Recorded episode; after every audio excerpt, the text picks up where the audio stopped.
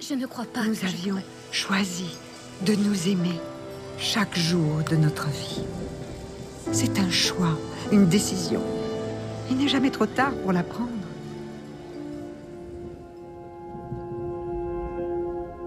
Bienvenue sur Déconfine Love, le podcast des plus belles histoires d'amour, d'amitié ou familiale. Je suis Constance et je t'accueille tous les soirs à 19h30 dans ce petit cocon de douceur pendant tout le mois de novembre. Je te laisse avec l'histoire du jour.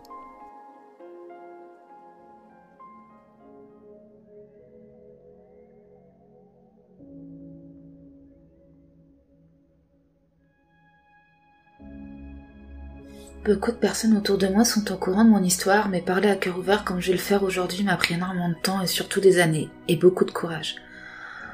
On va retourner dans le passé en 2011, à cette époque, où j'avais seulement 16 ans. Cette époque où j'étais encore qu'une ado, où j'étais au lycée. Cette dernière année, bien évidemment, l'année des examens.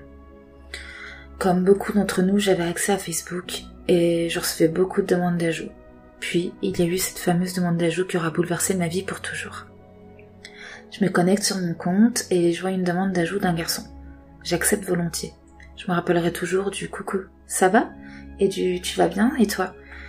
Et c'est de là qu'est débutée notre histoire. Peu à peu, nous avons continué à discuter, à parler, et forcément on s'est rencontrés.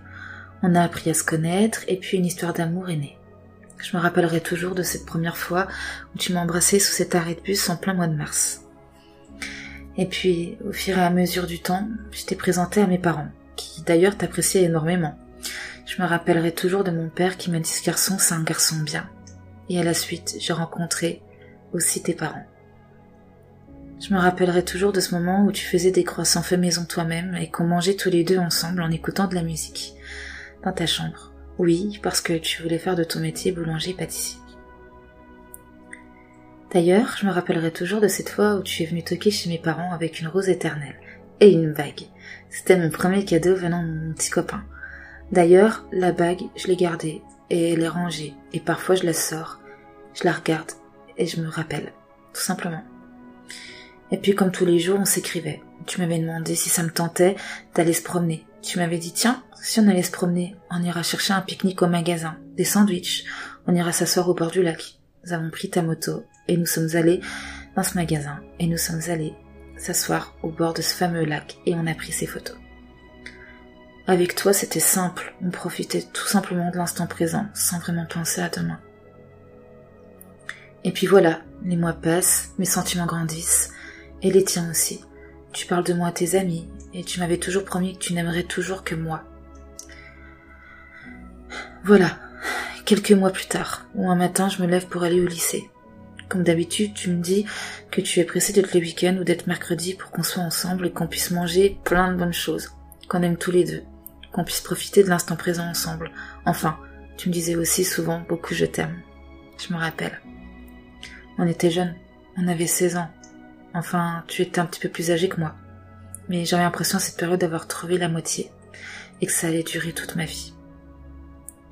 Milieu d'année, les examens se préparent. Je prépare mon CAP. Et puis, ce jour-là, on devait se retrouver à la sortie du lycée.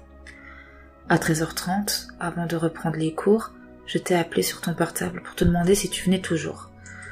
Tu m'as répondu que tu pourrais peut-être pas venir. Mais finalement, on s'est rappelé et tu m'as dit que tu allais quand même venir. Et puis, là, tu m'as dit, je dois te laisser. Et je t'ai dit non, ne raccroche pas, j'ai quelque chose à te dire. Et je t'ai dit, je t'aime et je t'aimerai toujours. J'avais comme ce pressentiment, je sais pas, j'avais besoin de te dire cette phrase que je ne t'avais jamais dit, et on a raccroché.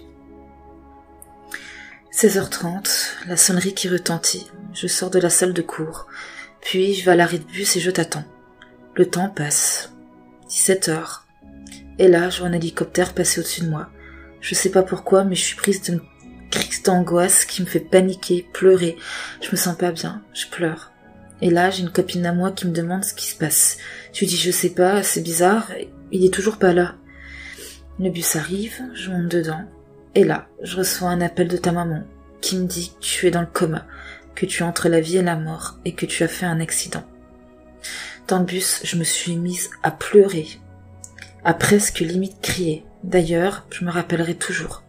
Le chauffeur a dû s'arrêter pour demander ce qui se passait. J'arrivais plus à parler, à parler. Rien que d'en parler là tout de suite maintenant, j'ai toutes ces images qui défilent dans ma tête comme si c'était hier.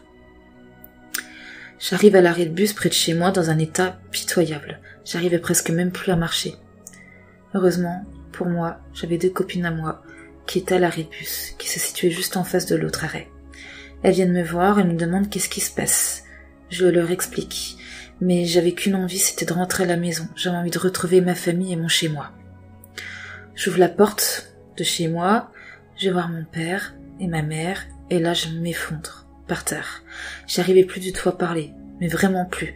C'est une sensation inexplicable que je ne pourrais jamais expliquer. C'était un peu comme si en fait mon cœur mourait. C'était horrible. C'est une sensation que je ne pourrais jamais expliquer. Mon père m'a prise dans ses bras, et je crois que jamais j'avais fait ça. Être dans les bras de mon père.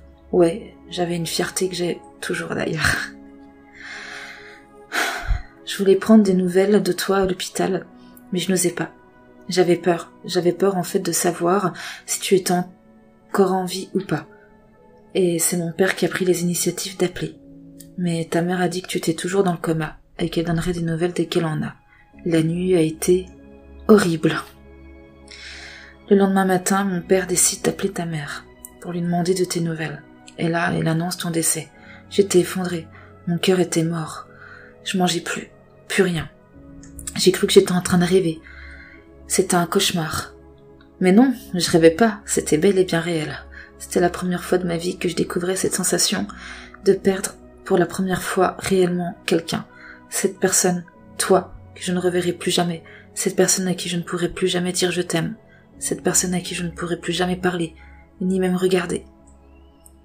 D'ailleurs, sur la couronne de fleurs, que j'ai fait pour toi, pour la déposer sur ta tombe, j'avais écrit je t'aime et je t'aimerai toujours.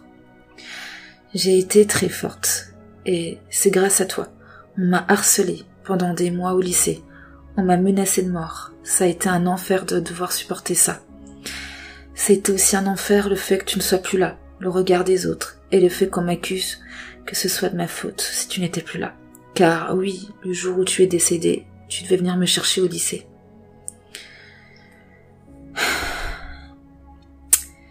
D'ailleurs, cette fameuse année, malgré tout, j'ai survécu. J'ai réussi à obtenir ce fameux examen. Et d'ailleurs, j'en suis très fière. Je suis fière de moi. Je me demande encore aujourd'hui comment j'ai pu faire. Et puis, je me rappellerai aussi toujours de ces nombreuses filles qui disaient que tu sortais avec elles. Enfin bref, pour moi c'était qu'un détail. Parce que c'était horrible. Tu n'étais plus là. Avec le temps et les années, j'ai fini par faire mon deuil, mais ça ne veut pas dire que je t'oublie. Tu es là, pour moi, à chaque moment, à chaque instant de ma vie. Et j'ai toujours une pensée pour toi. Je te remercie d'être venu me parler dans mes rêves, dans cette pièce blanche, dans cette pièce blanche, pardon, où je me suis assise sur une chaise, où tu as entouré tes bras autour de moi. D'ailleurs, ce qui m'avait marqué, c'est que je t'avais dit que j'avais peur parce que tu étais tout froid, et que tu m'avais dit c'est normal, je suis mort mais que tu étais bien là, où tu étais, et que je te manquais. Qu'il fallait que je dise à tout le monde que tu allais bien. Grâce à toi, j'ai découvert beaucoup de choses. J'ai découvert qu'on ne sait pas de quoi peut être fait la vie, et que quand on aime quelqu'un, il ne faut pas avoir peur de lui dire, qu'il faut profiter de l'instant présent et ne jamais baisser les bras. Tu seras toujours là, dans mon cœur, tout au long de ma vie, et je sais que de là où tu es, tu veilles sur moi. Je ne t'oublie pas.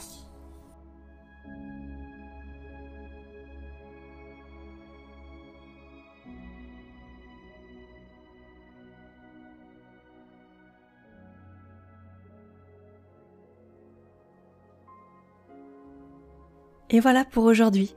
Si l'histoire du jour t'a plu, je compte sur toi pour laisser une jolie note au podcast sur Spotify ou Apple Podcast. Si tu souhaites participer toi aussi et m'envoyer ton histoire, rendez-vous en description de l'épisode, je t'y explique comment faire. Et voilà, à très vite Ce podcast vous est proposé et a été produit par le label Vibes and Voices.